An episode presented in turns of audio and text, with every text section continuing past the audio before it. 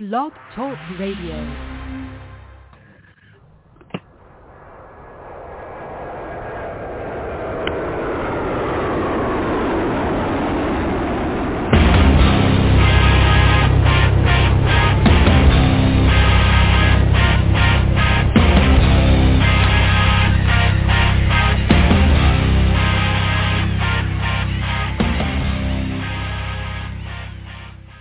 Friday, everybody. Welcome to the Michael Cutler Hour. I'm your host, Michael Cutler. It is Friday night. It is June 17th, 2022. Uh, happy to join you. Glad you're joining me uh, as we prepare to celebrate Father's Day. For all you fathers out there, um, let me tell you, one of the most important and rewarding jobs we could ever possibly have. Uh, we'll talk a little bit more about it later on. But really what you need to be successful, well-adjusted, and most important, happy, um, is to have good parents or good caregivers, people who support them, encourage, nurture them, um, and, and occasionally instill some discipline. It's a tightrope. Uh, there's no manual that you can buy that says this is the way you do it. There's no how-to we kind of grope blindly in the dark, but hopefully we get good results. Uh, my wife and I are blessed to have four great kids, four amazing grandchildren, and, and this is the that we all leave behind.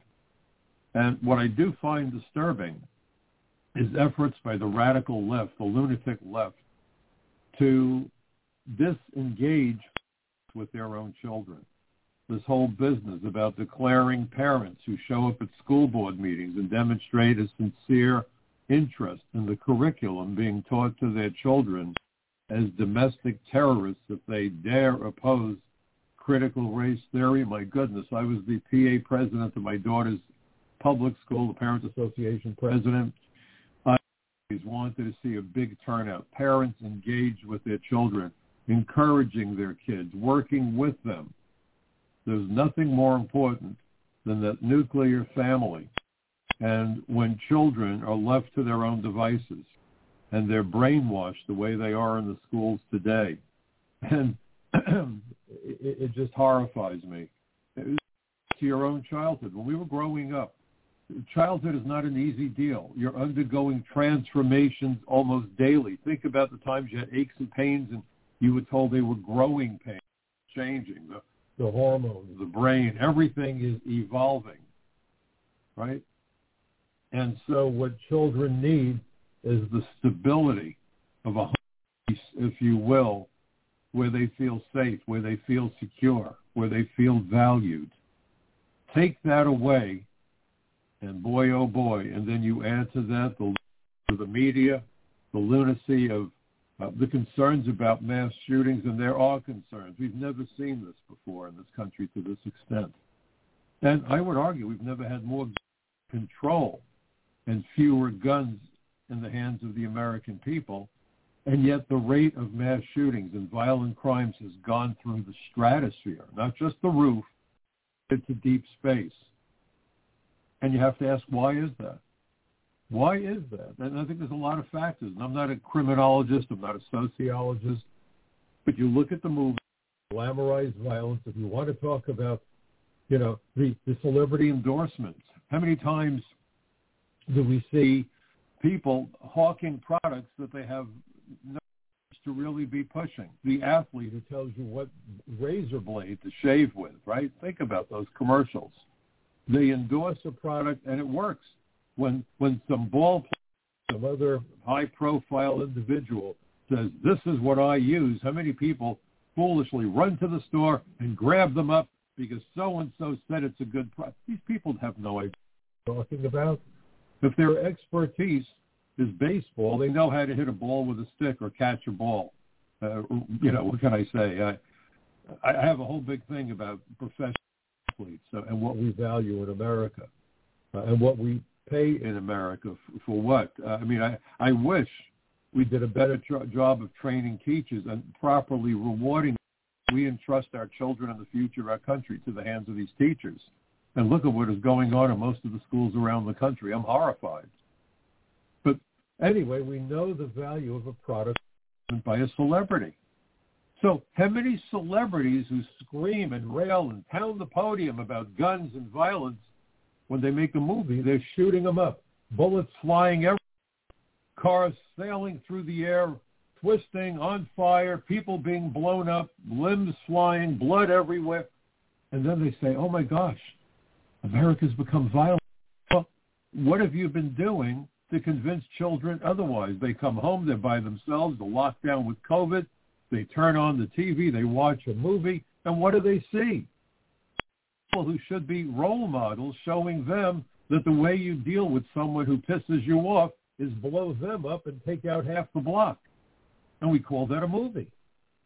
And we call there was a film I saw not long ago involving Paul Newman and the actress who was with him asked him if he was ever mad enough to shoot somebody.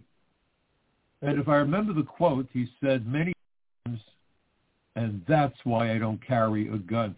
Think about that message. Imagine if that kind of a philosophy made its way into most of the movies that we got that we're not going to resolve things by shooting them up.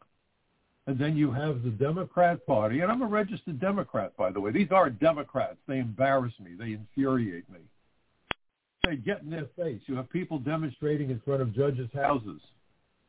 It's a violation of federal law. You're not supposed to do that. You're not supposed to get in front of the house of a juror on a jury trial because the whole idea is we don't want people being influenced and pressured that way. That is wrong. That undermines the judicial the, the judicial system. For all the talk about social justice, we don't want legal justice.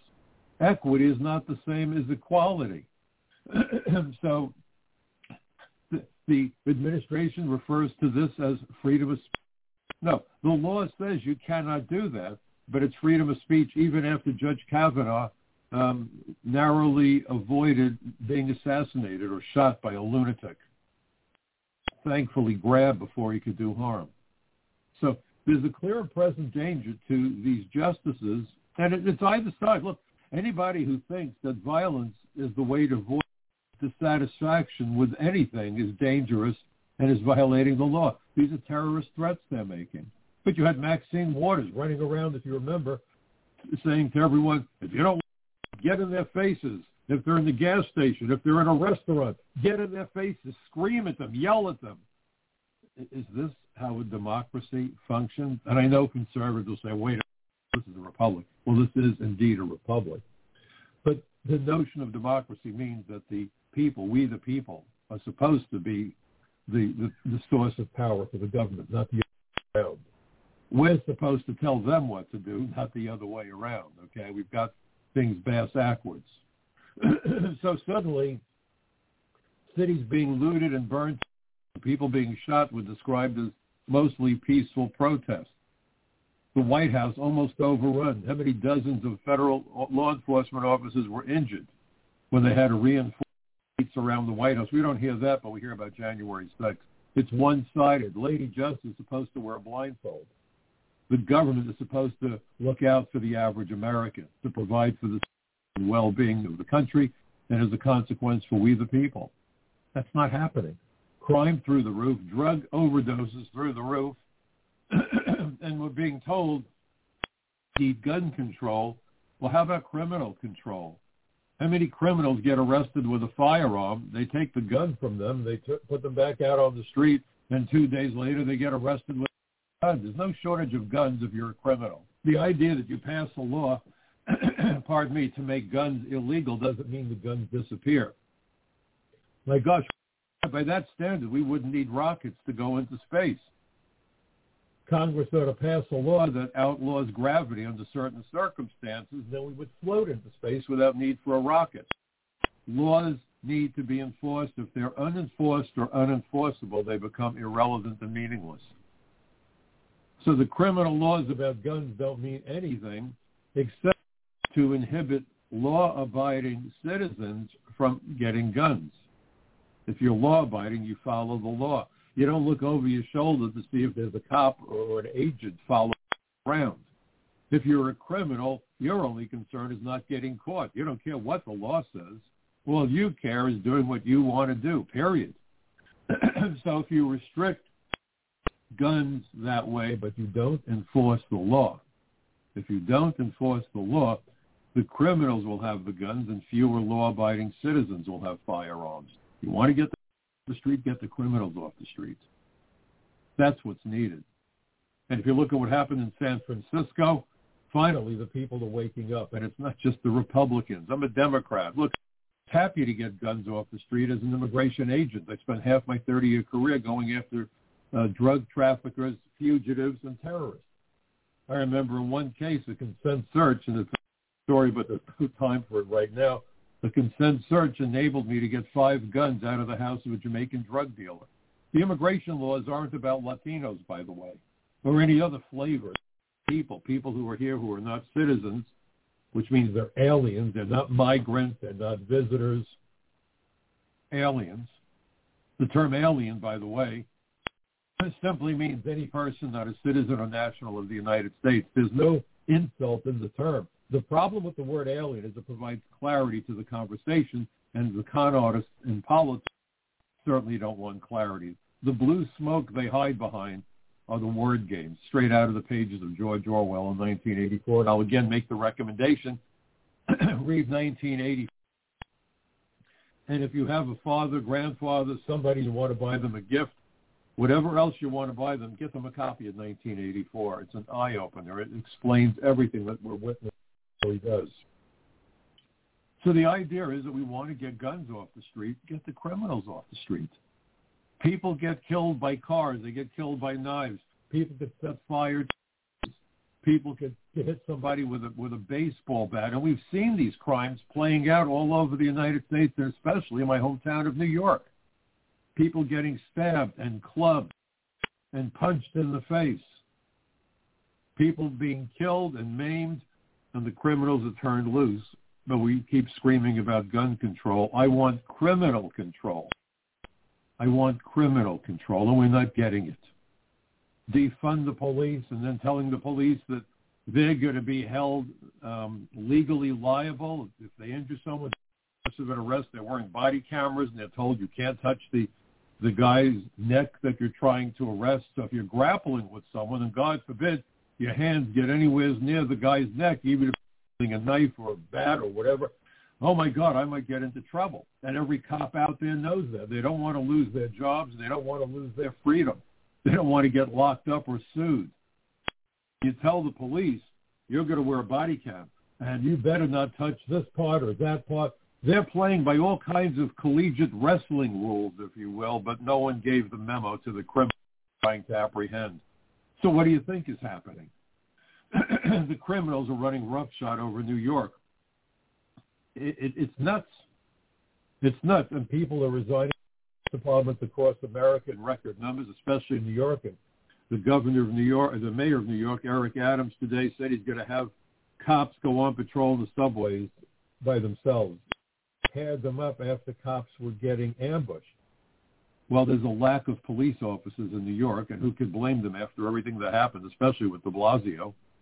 So they've been resigning and retiring, transferring and getting out of Dodge.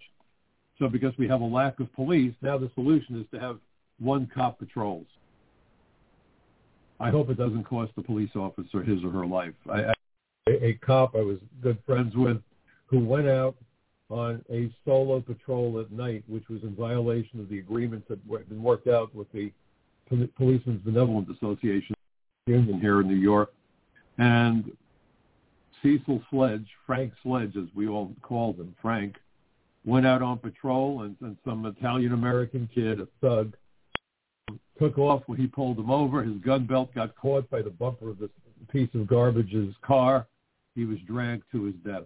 I was supposed to have lunch with him the following day. I woke the news that my friend Fr- Frank Sledge had been dragged to his death by some dirtbag, and he had no partner. He was working solo, and all the cops said, this is dangerous. But so be it. We're living in a wacky era with dangerous people who have the levers of power, and it's got to stop. Stop. The blood being shed across the country is not limited to the mass shootings. And, and that was why I wrote my article about how sanctuary cities are now providing sanctuary for the illegal drugs we talked about last week. I'd love to know how many people engaged in mass shootings or other violent crimes have drugs flowing through their veins. Nobody talks about that. When there's a car or a plane crash, the first thing you hear toxicology reports, right? Toxicology reports. Why do we not get toxicology reports when people carry out mass shooting? Toxicology reports when other violent crimes are committed where they could say, yes, this guy had fentanyl or meth or, or heroin or whatever flowing through his or her veins. We don't have that. A requirement. That should be part of the story because drugs impair your judgment. I can tell you that when we were going to execute arrest and search warrants, we were always warned if the people we to arrest or the location that we were going to search involved people who might be high on drugs because they do not have a rational thought process. They uh, may well do irrational things. People on various drugs have even gouged out their own eyes because they were so crazed. But no one talks about that. So we have record quantities of drugs freely across America, across our borders. And I really believe that for decades, those who want to do harm to America have been trying to normalize, legalize drugs. I don't know if I mentioned it on this program last week. I've mentioned it on other shows where I was invited on this past week. But I remember back in the 80s, I was part of a team that was arrest and search warrants, and a dog attacked me. Luckily, the dog didn't get to anything particularly vital except my big rear end. Um, and in those days, I, I used to carry a handkerchief back pocket, which also helped to protect me from the dog's teeth. This is a pretty big dog, a 70-pound dog, I would estimate. and I, I smacked him in the head with my revolver. We carried revolvers back then. And the dog took off. I certainly didn't want to shoot the dog. The dog was doing what he was supposed to do, protecting his turf. I was in his backyard. We were there with a warrant. But I was taken to the ER, and the doctor's first question as he was examining me, he said, Agent Cutler, do you use recreational drugs? It was the first time I heard the words drugs and recreation in the same sentence. And I told him, Doc, I thought recreation was, you know, fishing, tennis, stamp collecting, um, going on a bike ride, recreational drugs. He said, yeah, it seems strange to me. That's how we've been asked to describe street drugs, recreation. Oh, what are you going to do? I'm recreating this weekend. Really? So over time, the trajectory is to make drugs more mainstream, more socially acceptable even as a massive campaign has convinced many people to stop smoking or never take up smoking, which is a good thing. My lung cancer. He was a heavy Chesterfield smoker. He was exposed to asbestos in the Navy shipyard during the Second World War. So I lost him when I was 19. Good that we were getting people away from cigarettes. Not good that we're convincing them that pot is okay and amphetamines are okay. And that's why I wrote the article. I hope that by now you've read it. If not, please go read the article. So we have an open border that's allowing drugs, criminals, terrorists to flow into the United States. We have no control over it. Just before I went on today, I was watching Fox News, and here's the headline from Fox. Border Patrol arrests of migrant on terror watch list at southern border spike under Biden. Uh, border states like Arizona face crushing wave of migrants. No, they're not migrants. They're illegal aliens. There are American migrants. Cesar Chavez, who started the Farm Workers Union, represented American migrants and was diametrically opposed to illegal aliens because of the harm it did to the American migrants. I don't know why we're calling them migrants. Again, we're using language that makes things difficult to understand.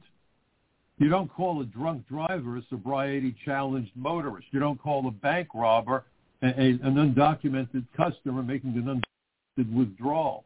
A rapist is not an over-eager suitor, okay? This is nonsense. The term alien should be used because it provides clarity, but this is the censorship that has worked its way into the vernacular, the term alien taken out of the vernacular by Jimmy Carter. That's how far back this insanity goes. There's no insult in the word alien. I told you what the definition is, and that's the Act. Any person not a citizen or national of the United States. So the focus, as usual, is on the Mexican border. Is the Mexican border dangerous? Absolutely. I've been down dangerous. Okay. Is that the only border we have? What's going on on the, on the Canadian border? Anybody know? Anybody see a report about the Canadian border? I haven't. I do that a governor of a northern state in the Northeast complained that they've taken border patrol agents out of his state because he's on the Mexican on the uh, Canadian border, and they've moved him to the border. So what's coming across the Canadian border? We don't know. But I do recall a number of years ago, a terrorist came through uh, the northwest of the United States through, I believe, Seattle. So that's a border. We have 95,000 miles of coastline. If you remember the boat, the Golden Venture, in the 90s, washed ashore in the Rockaways, a bunch of illegal aliens from China on board. Who's coming in at our coastline? We don't know. Who's coming in at the international airports and disappearing into the dark? We don't know. Big focus on the Mexican border. Okay, ignoring the other because you know four border states. No, we have 50 border states. I keep making this point. I've been testifying before Congress about it. We hear about is the Mexican border and the Mexican border, and the real issue is interior enforcement, which is non-existent. And then I saw a disturbing report, and I'm going to be doing it about this. And uh, hold on to your seats. Put your seatbelt on, in fact. The LA Times June 14th, days ago, here's the headline. Some Afghan refugees now have a chance to avoid terrorism designation that blocked path to the United States. So let's be clear. There are people in Afghanistan who helped our people. They were translators. They were doing all sorts of things, and they got trapped when America turned tail and cowardly fled from Afghanistan the direct orders of the commander-in-chief, Joseph Biden first time America has ever done it since the founding of our great nation, leaving behind billions of dollars of military hardware, some of it brand new and first rate. We're not talking about muskets here, folks.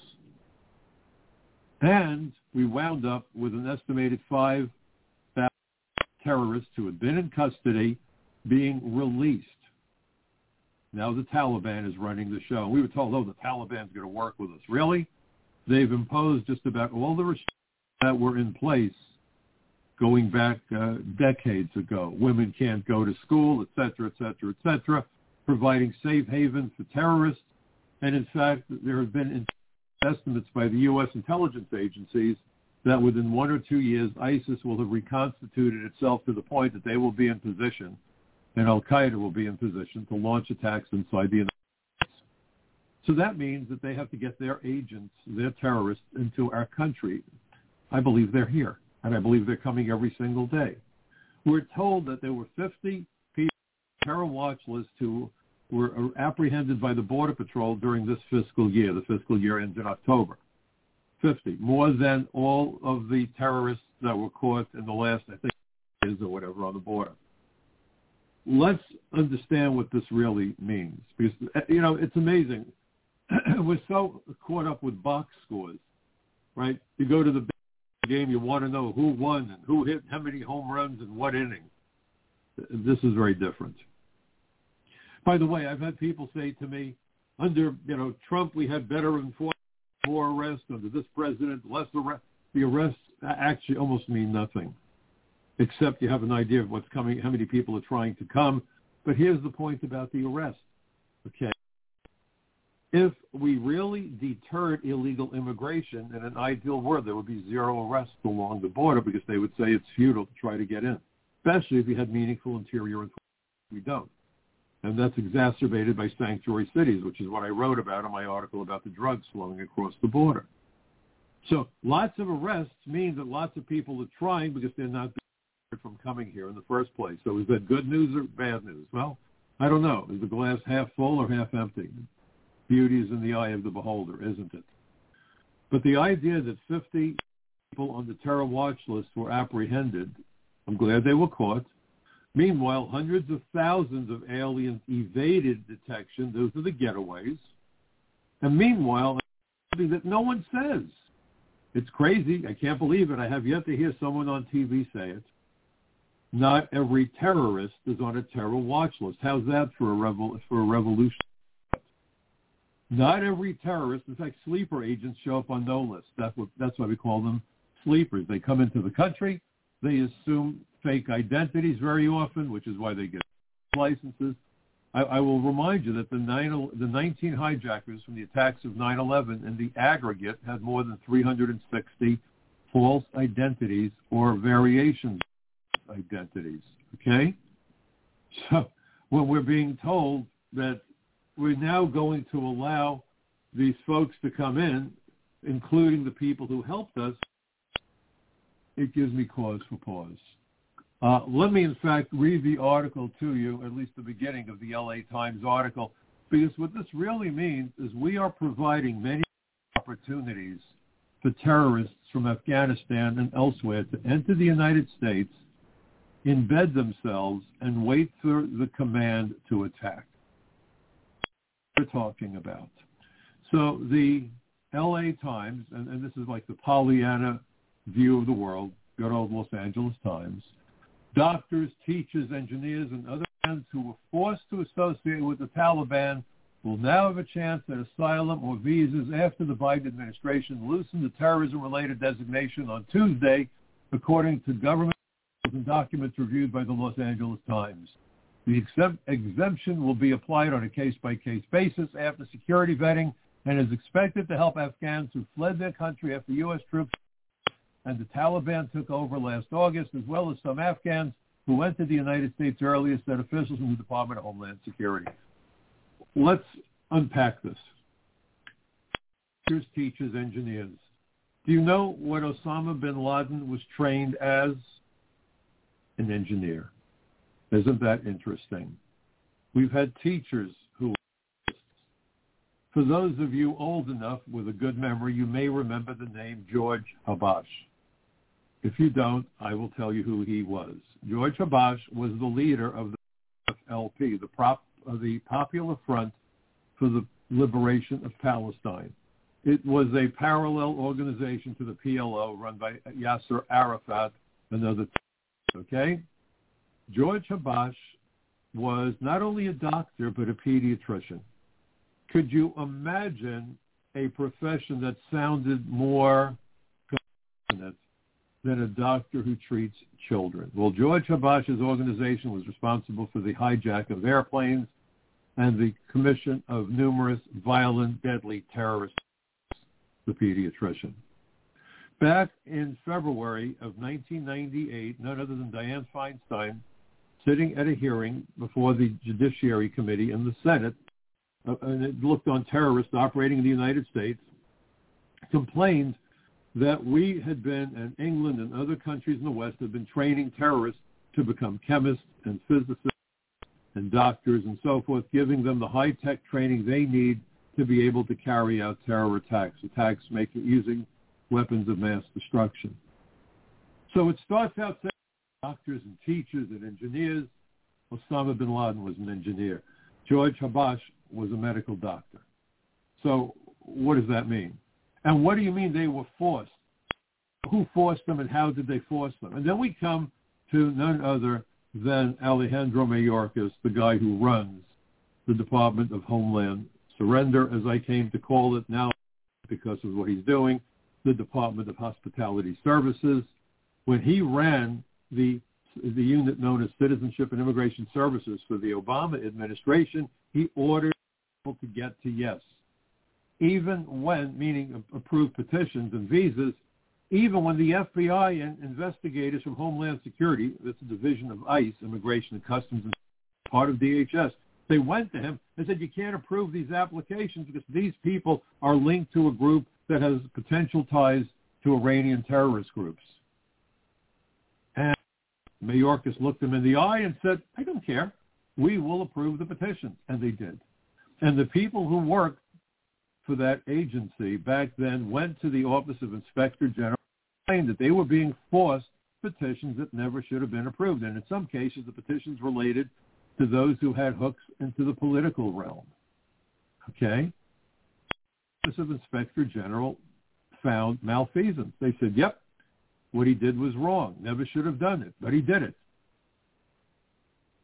Never prosecuted, never suspended were fired. In fact, he went from being the head of Citizenship and Immigration Services to becoming the, the deputy in charge of DHS altogether for Mr. Obama. And when these facts were made known during information hearings as he was being um, proposed by Biden, the Republicans stood up and said, this guy's background is horrible. And the Democrats said, we know and We so this is the guy who now says that we are going to scrutinize the application of Afghanis who purportedly were forced to associate with the Taliban. Says who? Says who? I lived through 9-11 in New York.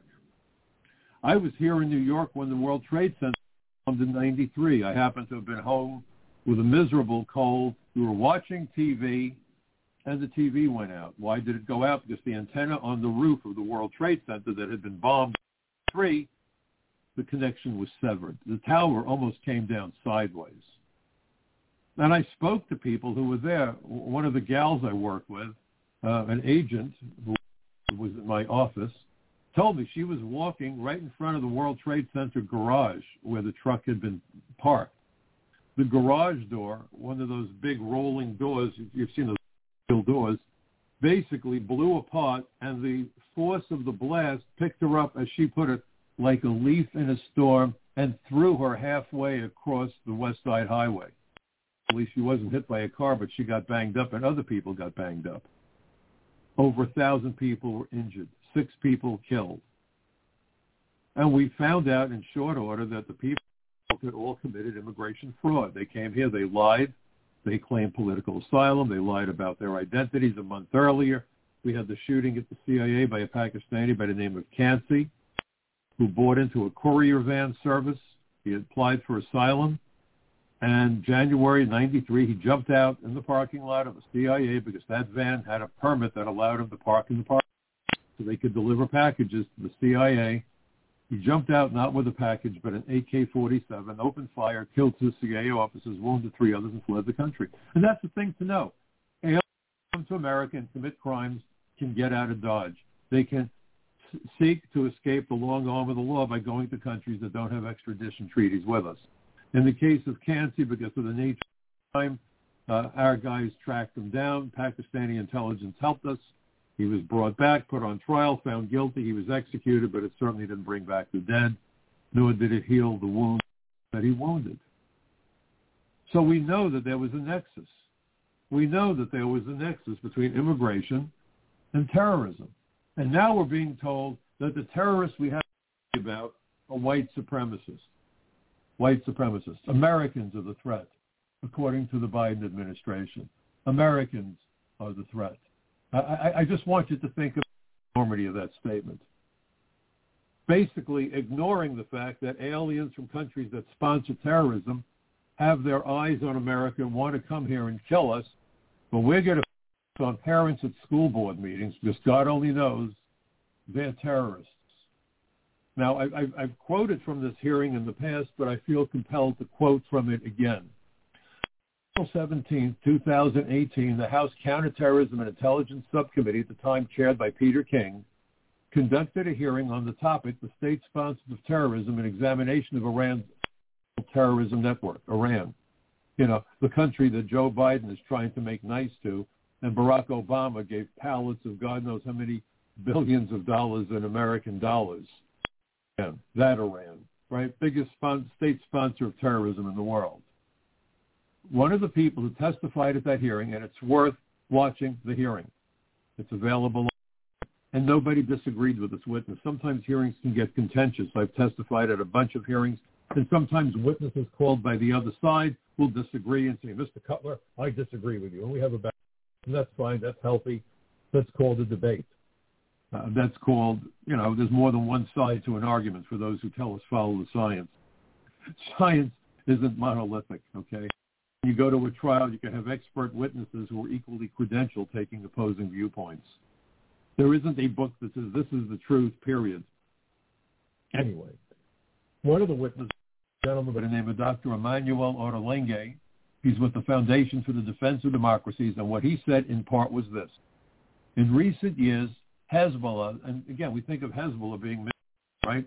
It started in Lebanon, but it's controlled and financed by Iran, terrorist organization. In recent years, Hezbollah's Latin American networks have also increased and operated with violent drug cartels and criminal syndicates, often with the assistance of local corrupt political elites. Cooperation includes the laundering of drug money, arranging multi-ton shipments of the United States and Europe, and directly distributing and selling illicit substances to distant markets.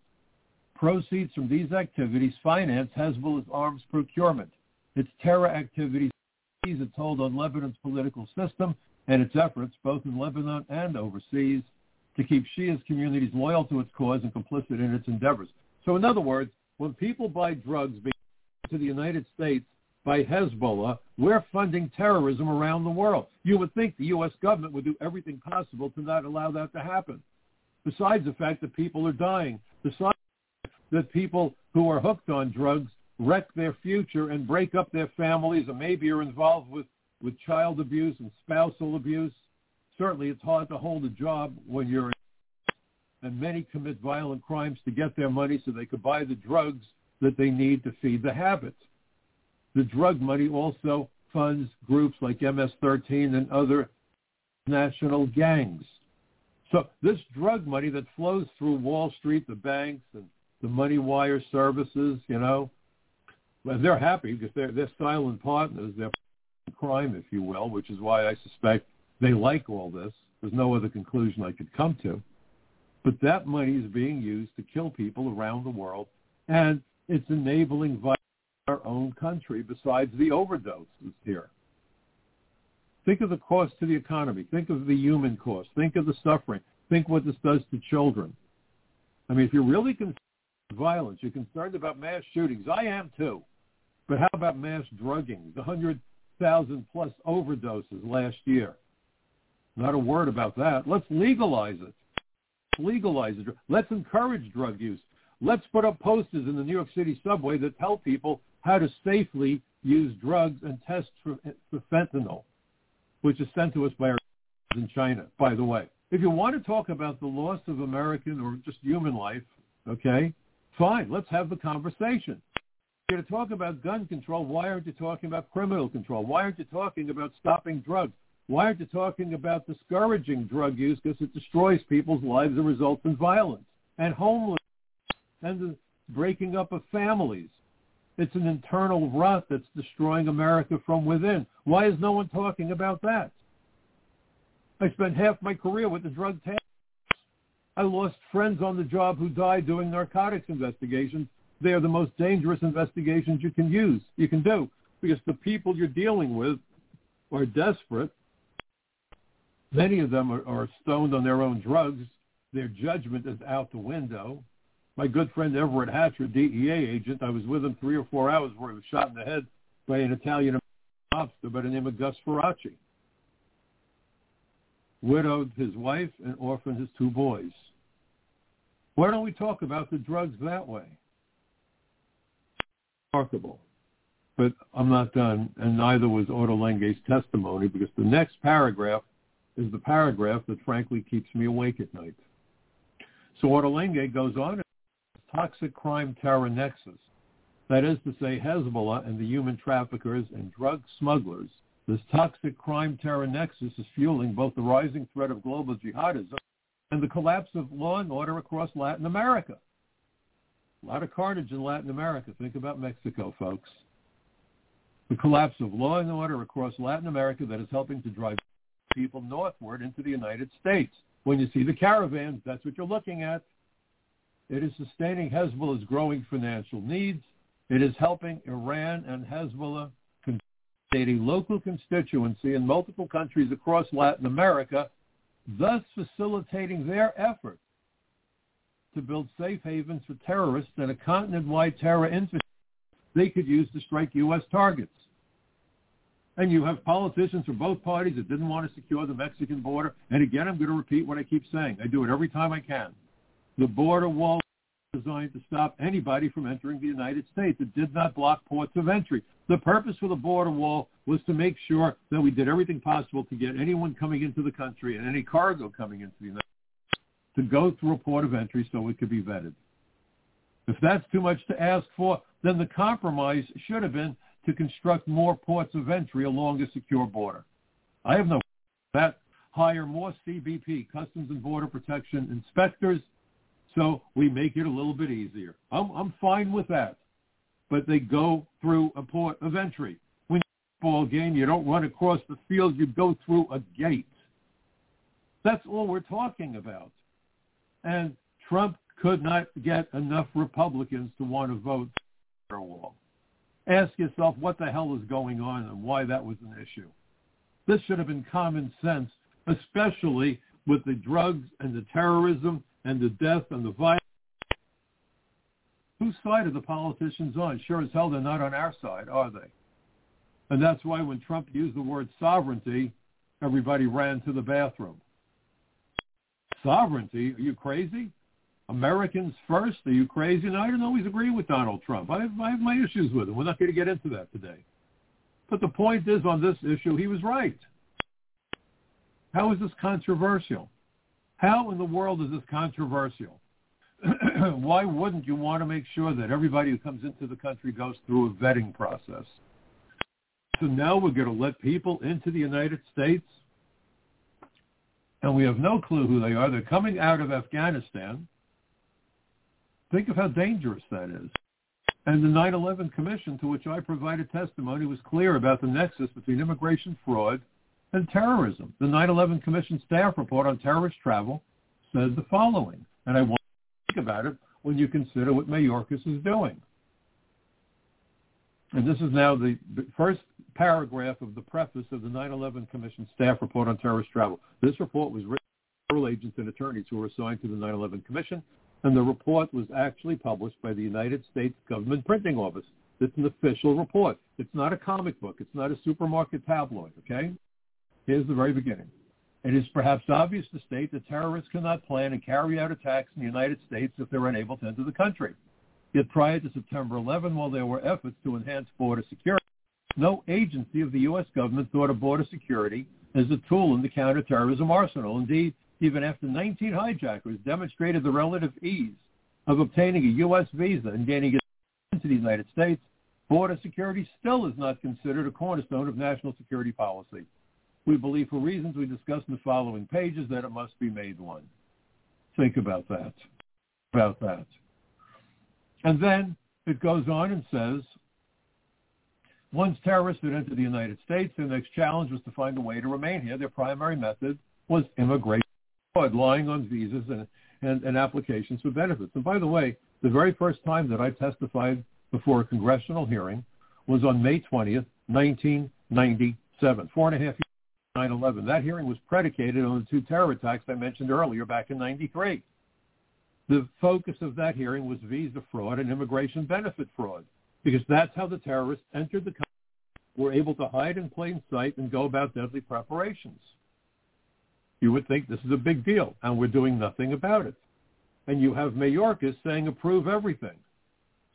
When they say we're going to clear up the backlog, I know some people get all excited. Oh, good, get rid of the red tape. Really? The easiest way to get rid of red tape is approve applications. Approve. Because you can approve a petition in 15 minutes, but it might take days or longer to deny an application. If you're clearing the backlog, you don't have time to deny applications. Get out that approval stamp, and you're going to wind up with carpal tunnel. Okay. So now it says this: once terrorists had entered the United States, the next challenge was to find a way to remain here. Their primary method was immigration fraud. For example, Yousef and Ajaj can bogus political asylum stories when they arrived in the United States. That's what these aliens are all claiming, political asylum, and 99% of the time, there is no merit to those claims. But what it does is ram up the system so that there's no ability to scrutinize the applications that really need to be scrutinized because they're too busy doing what? Clearing up the backlog, okay? So Yusuf and I concocted bogus political asylum stories when they arrived in the United States.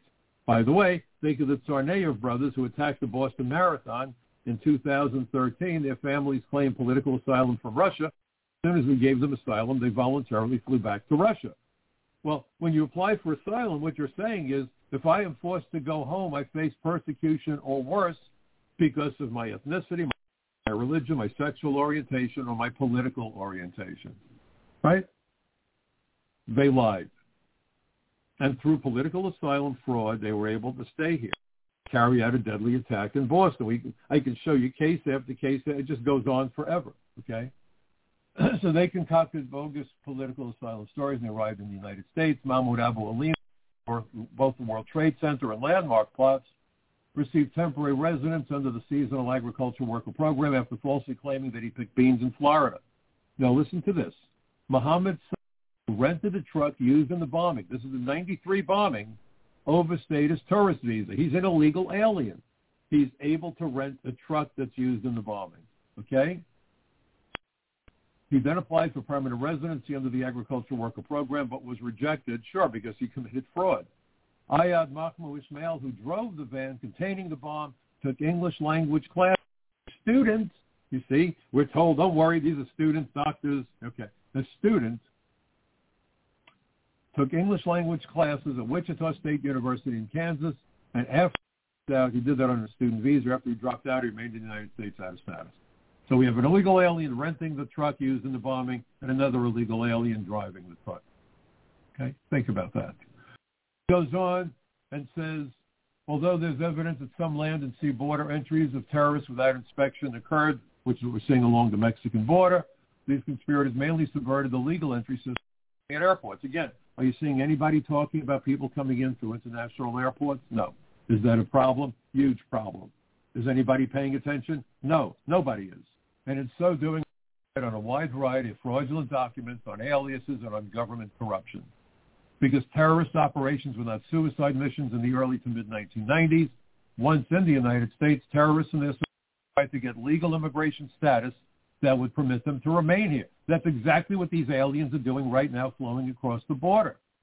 They would permit them to remain here primarily by committing serial immigration fraud, by claiming political asylum, and by marrying Americans.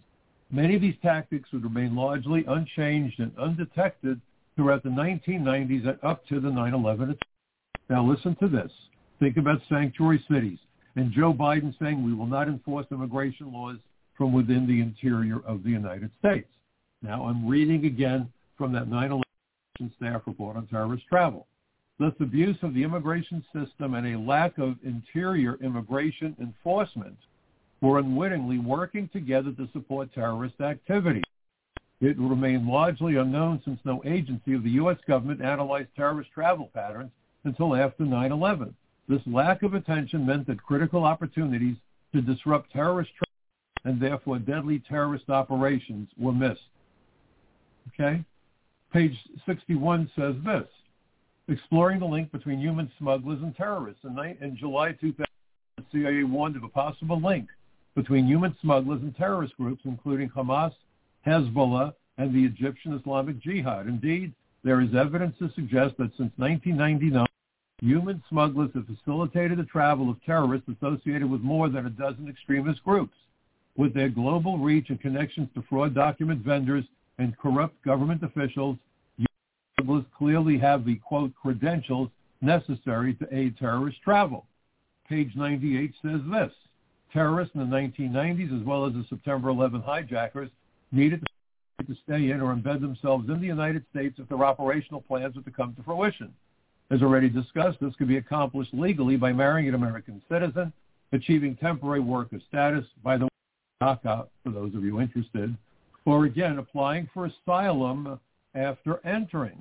In many cases, the act of filing for an immigration benefit sufficed to permit the alien to remain until the petition was adjudicated, were free to conduct surveillance, coordinate operations, obtain and receive funding, go to school and learn any contacts in the United States, acquire necessary materials, and execute an attack. Okay? So now, I, I, what more can I say? I wrote an article, and this is one of many that I wrote for Front Page Magazine. This was back in 2019 Afghan citizen and former U.S. military interpreter, alien smuggling. We're talking about bringing people from Afghanistan to the United States because they worked with the government. Okay? So here was the case. And here is something from the Department of Justice about this individual who got a visa to come to the United States because he had been an interpreter. Think of how many insider attacks we've had on military bases in the Middle East. Mujib Saifi, 32, is an Afghan national who received a special immigrant visa and became a U.S. lawful permanent resident in 2009 after serving as an interpreter for the U.S. military in Afghanistan. In 2009, Saifi has resided in New York and Newark. Saifi was charged in the District of Newark with conspiracy to smuggle aliens into the United States, encouraging and inducing alien smuggling to bring aliens into the United States. Almost sounds like the Biden administration, doesn't it? It goes on and says this. According to the indictment between July of 2016 through January 2017, if he conspired with members of an, Afghan, of an Afghanistan and Pakistan-based smuggling network to smuggle two Afghan, Afghanistan nationals to the United States. The Afghanistan nationals prior authorization to enter the U.S. and one had been denied a U.S. visa. The indictment charges that Saifi made contact with the aliens and arranged meetings with co-conspirators to discuss smuggling arrangements. Further, the indictment, Saifi received payment, gave instructions to the aliens to facilitate the smuggling venture, and used email and phone communications to facilitate their, their entry.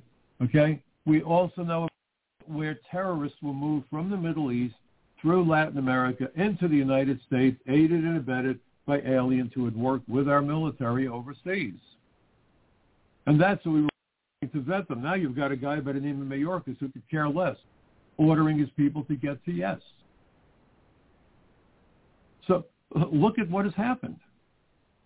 Look at what happened. You have the United States flee from Afghanistan, leave behind tens of billions of dollars of first-rate military hardware, release 5,000 terrorists, and now we're going to bring in more. By the way, Fox News reported February 18th this year, Pentagon Inspector General report says 50 Afghan refugee, uh, Afghan evacuees brought to the U.S. had, quote, potentially significant security concerns. Reading from this, Inspector General report released this week found that officials identified at least 50 Afghan evacuees who were brought to the United States in the wake of the, in the, wake of the U.S. withdrawal from Afghanistan whose information indicated potentially significant security concerns and were unable to locate dozens, dozens of those who had said had derogatory information that would make them eligible for parole. The report released on Thursday found that the U.S. agencies did not use all of the available data when vetting Afghan evacuees. The National Ground Intelligence IC later explained its review to fill the gaps of screening. Think about that. As of November 2000, um, sorry, November 2nd, 2021, GIC personnel had identified 50 Afghan personnel in the United States with information in DoD records that would indicate potential significant security concerns and they, they believe because their fingerprints showed up, latent prints showed up on improvised explosive devices. They're here. And now we're going to bring in how many more? An agency that does not take national security seriously unless it involves Americans. My goodness gracious, this takes my breath away. This isn't for anybody. I remember after 9-11, and again, I did all those hearings and so forth, all the politicians standing in front of the cameras, pounding wanting to know why no one connected the dots. I've testified before a whole bunch of hearings. And I'm one of so many. I'm not the only one, believe me.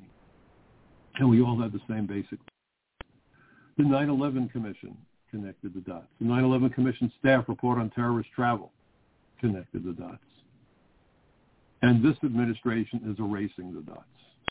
I'd like to know why. I want to know what the end game is. I want to understand.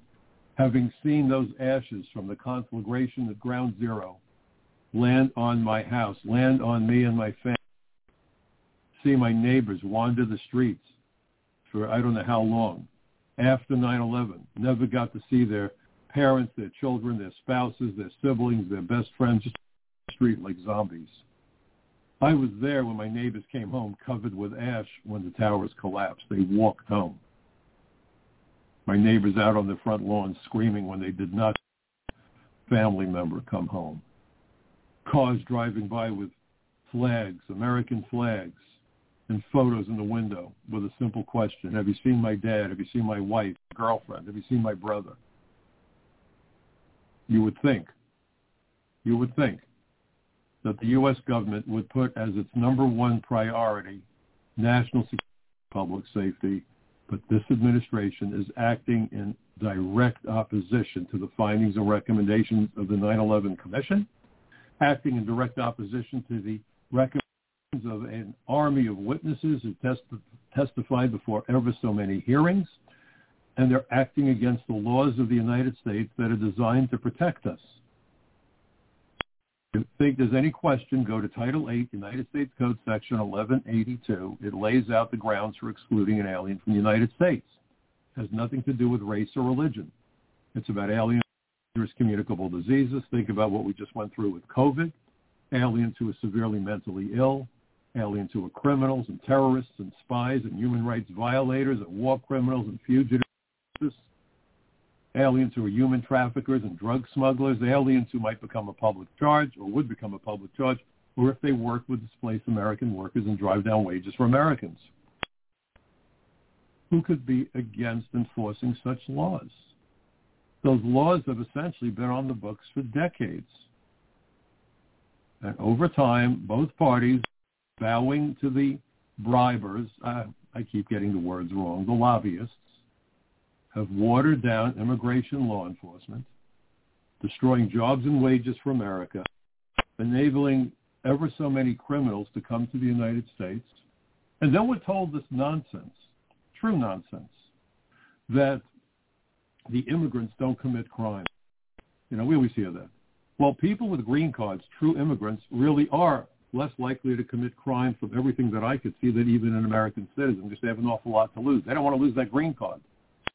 But illegal aliens are not immigrants, and there's where that little use of language to obfuscate the truth comes in. Illegal aliens are much more likely to commit serious crimes than any other group of people in the United States. I was assigned to the Unified Intelligence Division of DEA, uh, case in point, I did a study about who was getting arrested by DEA, and I was shocked that in the early 80s through the mid 90s, um, something like 60%, 60% of the people we were arresting at the DEA task force in New York were foreign born. Nationally, it was 30%. And believe me, they don't count the 30% of the population. Far more likely to be involved with drugs, crimes of violence, and so forth. Why in the world would a country intentionally order shields down in such a dangerous era? I have no idea. There's no way I can understand it or explain it to myself or anybody else. I hope I make sense to you. And if I do, I hope you will share the podcast of this program to as many of your friends and family members as you can. I started out mentioning Father's Day. I again wish all of you happy Father's Day. I hope it's a wonderful opportunity for to get together with our families, with our children, um, and, and, and just celebrate um, a wonderful day. But, but really, folks, we've got to get involved. We don't need fights. We've got to be sensible. This divisive nonsense of attacking each other, we've never seen this before. We've never seen this before. We're Americans. We can disagree. We can to disagree.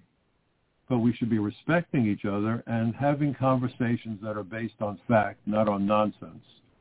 And we've got to be careful about language. One of the worst terms I've ever heard is bleeding heart liberal. We all want friends who are compassionate. And if that makes someone a bleeding heart, well, you can sign me up. The problem is that Americans are known around the world for our compassion, that our enemies have weaponized our compassion, using it against us as a weakness to be exploited. We have to stand up to this. Please remember that democracy is not a spectator sport. I thank you for joining me. Hope you read my articles at Front Page Magazine, frontpagemag.com. Check out my website, michaelcutler.net. And uh, check in next week here at the Michael Cutler Hour. Have a great weekend. Happy Father's Day, everybody.